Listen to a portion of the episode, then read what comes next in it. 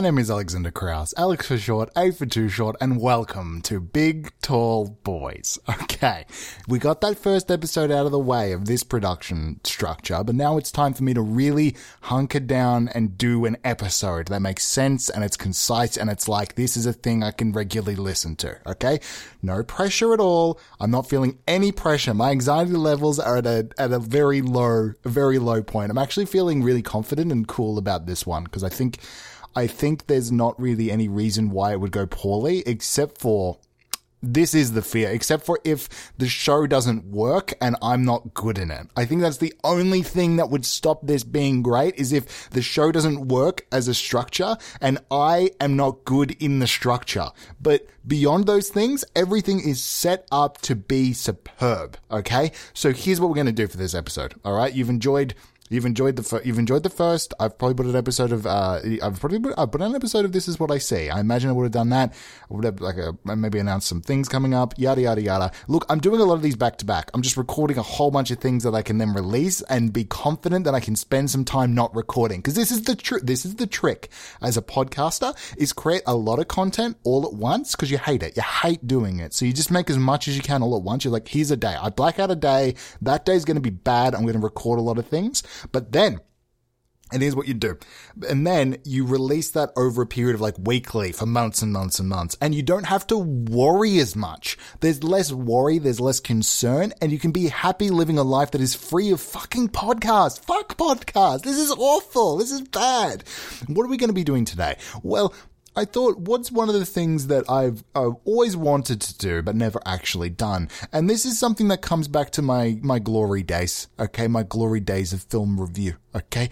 There's a film, there's a film that I consistently rant about in my own life experiences to friends and neighbors and strangers and colleagues and acquaintances and distant relatives. I consistently bring up this little small indie film by Christopher Nolan called Interstellar that I, I it made me furious. This film makes me furious to think about, and I feel like it might be a good idea for this second episode to choose a topic of which I am very passionate about, so that there's a lot of energy coming into the show, and I can just go on a rant and have fun with it. Okay. If you've not seen Interstellar, that's okay. I'm going to spoil all of it, but that's fine. It's not a good film. So you'll be happy. You'll be happy that you've avoided it because the spoilers will justify you not having to see it in the future. Oh no, this film was spoiled. It's okay. That means you don't have to fucking see it. And it's a piece of shit. So you're going to be really, really happy. Generally, generally things I put out into the world, I try to make sure that all of the things I do are not in a negative light. I really, I really try to do that. I try to uh, make sure things are positive, and I don't like to tear down work because it feels like a lot of what the internet is is uh, individuals kind of like talking lesser of things and even if it's like a film property and it's like i guess you can talk bad of it because it's like a hugely successful franchise i just feel like because so many people do it it means that all of your like social media feeds just become a lot of negativity. So this is me talking negatively about something, but first I wanted to get out that I, I don't like that everything has to be negative online. In the future, I will talk about films that I really do enjoy. I will. I will talk about things that I really do enjoy. But for now, I'm going to really talk about how much I hate the film Interstellar. Okay. So I went to go see this uh, like on, like it was like a week after it got released. I enjoy Christopher Nolan films somewhat. Um, you know, I enjoy I enjoy Memento. Memento, I think, is a great, joyous film. I really do enjoy that one. Um, this film, okay, so I'm just going to start with my main criticism, and this, I'm, I'm going to somewhat explain what the main criticism is as we go through. So, firstly, the time travel stuff is stuff is bullshit. Okay, because all of the small hints of the time travel makes you realize immediately this is going to be time travel, but they're not justified through the time travel. It's just like glimpses of him from the future. It's like, okay, so um, if I'm if if your story is just here's my day and during that day random shit starts happening and in the future you go back in time and your soul is splintered so that you you show up in a Batman outfit at 3 a.m. and you know, earlier in the story, you saw a guy in a Batman outfit. I was like, that's strange. And later you find out it's you, but you're not doing anything. It's not Bill and Ted. Like, they're not, going to go do something and they kind of get a hint at what that thing's going to be because they saw themselves from the future. Instead, it's just nonsense. It's just like, I saw a glimpse of some lights and that's actually me from the future. Isn't that crazy? No, it's not. It's actually just bad storytelling. Okay. And I'm going to be very critical of this. That is, that is dog shit. That is, that is so bad as like a hint that because straight when you see it, you're like they're doing some sort of time travel thing. How are they going to justify the reason for this time travel stuff? And then you find out that it's not any like the reveal is that it's time travel, and we all already know that. So you haven't. There's no reveal or satisfaction. It's so bad. Okay. There's that. That's the main criticism I hear, but more so, this is my this is my main criticism. Okay, it's that at the end of the film, spoilers, at the end of the film, okay, so at the start of the film, let me start with the start. There's some messages that uh, Matthew McConaughey is receiving, and his daughter. Uh, it's actually been a while since I've seen this film, and his daughter is relaying the messages that she's finding to him, and he's not listening to any of it. He's like, "It doesn't matter. It doesn't care. Yada yada yada. I don't believe in ghosts. Blah blah blah blah blah." Okay, at the end of the film, you find out in this mystical library scene that it's shot very well. I will say it's shot very well. You find out that he is sending these messages back through time to himself. Okay. The messages that he knows he didn't listen to. He gets to the library and he goes, you know what'll work? I should send messages to myself. I, Oh my god, why? Why? I should send messages to myself that I already didn't listen to, that I already didn't take heed of. I'm going to send the things that I know won't work, okay? And it's just like, as, they've clearly written this as like a loop, like a time loop thing, but they haven't written it with concise logic of character because the character in that moment has seen these messages before and he sees, oh, this is how I interact with it. But any normal person in this situation would, I, like, what I would like to see in this film is straight when he gets there, he sends maybe the first message, he realizes what's going on, and then he gets fucking mad, you know? A way more exciting scene that'll make a lot more logical sense is if after he does the first one, he gets mad of the construct that seems to be binding him, right? You know, he starts cursing into the sky against God. Why have you thrown me into this world? Yada, yada, yada. You know, you've bound me into, yeah, who, who is in charge of this? Why is it that I'm cursed to be in this loop that I'm forever not changing my ways of life? And he starts, you know, he grabs into the bookcase and starts shaking it. And obviously the dialogue is going to change and the actions might be different. I'm just saying, like, generally the actions that should be taking place when a character gets put into this situation is to fight against the situation that is binding him into a loop. Like, it's so, it's so obvious what's happening that the character must, and I understand, I understand that sometimes characters aren't, they're not going to know the full scope of things and they can be misled and they can not act perfectly in any situation. But just as a human being, you would get angry at this it, you would get angry. You would get so fucking. At first, you'd be curious, but after that, you would realize that you were never going to listen to the messages that you're sending, and all of it is for naught. So you would change your actions, and you would shake the fucking bookcase. You would get so mad. You would you'd do anything. Okay, maybe he'd reach into his pocket and find a lighter that he had in there, and he'd start trying to like burn the books or some shit, you know. And they would ignite in the past, and it would change the path. It would change the path of the story. He doesn't change the path of the story. The loop doesn't fulfill anything. It is just for the loop. It doesn't change. It doesn't, it doesn't, oh my god. It doesn't do anything. It doesn't do anything. Oh shit. This is what I was saying. I'm very passionate about this, this fucking thing. It doesn't change any, any of the actions that have previously happened. It is just justifying oddness that has happened in the past that has previously not been explained. So it doesn't, do any. Oh, is it a plane again? So many planes. It's it just doesn't do it doesn't do anything. Okay, and what's worse is, and people then complain about this part as well, which is obviously stupid. Is there's like a um, you know, there's a fucking Deus Ex Machina thing at the end where he just gets saved and um, all of the actions that he's taken really weren't entirely for anything because there's some future society. It it his actions should have resulted in in in the in the change. Like there should be he should have had done something different for it to be justifiable as a solution to the problem, but he doesn't.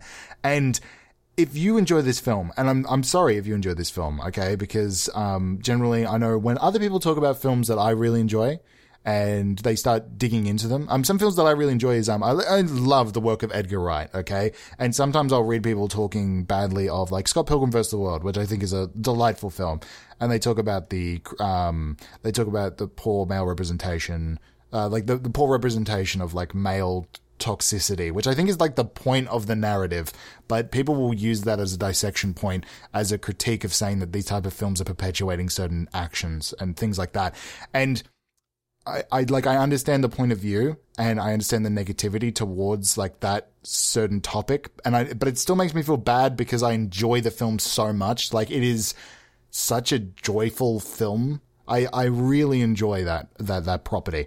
Um, so I understand if you're a huge fan of Interstellar and maybe you disregarded some of this stuff, or maybe you don't, maybe you have a different perspective and you believe that it should be structured a different way. I understand if this is very confronting Okay. And I'm not saying that the, that your perspective is wrong. I am just saying that from my perspective of a story structure narrative, this is how it, this is, there's not specific ways that it should be, but this is how, if they're going for this narrative, how that narrative sh- should be constructed. Okay. Not that the narrative has to be that way, but if they've already gone down this path and they've chosen not to do the thing that makes that justifies the means to the end. You know, does that make sense? I don't know if it makes perfect sense, but you know what? I'm trying to tiptoe around it. Your movie's shit, okay? Your favorite movie's shit. I was trying to justify it and say like, look, I understand your perspective, yada yada yada. My perspective, my one was great. My example of like people not liking Scott Pilgrim was like amazing. It was like people not liking it for certain, you know, like higher measure things than storytelling wise. I'm just saying storytelling wise, your movie is shit, okay? And I'm fucking coming for you now. I I made my apologies, so I'm now justified in my actions of saying that your movie is not good. This you enjoy this film okay? And you are wrong to enjoy it. You've, you've made a mistake. Somewhere along the way, your conception of good film construction has been tainted, okay? And I don't want to, I don't want to, I don't want to, I don't want to mess with that, okay? But I will say one of the core guiding principles of my life and why I'm doing this podcast, okay? I want to say why I'm doing this podcast, okay, specifically why am I doing this podcast? What's the goal? What is the thing I'm trying to accomplish? Well, I am hoping that my use of audio waves and various tones and cadences and discussion points is able to create um, like audio.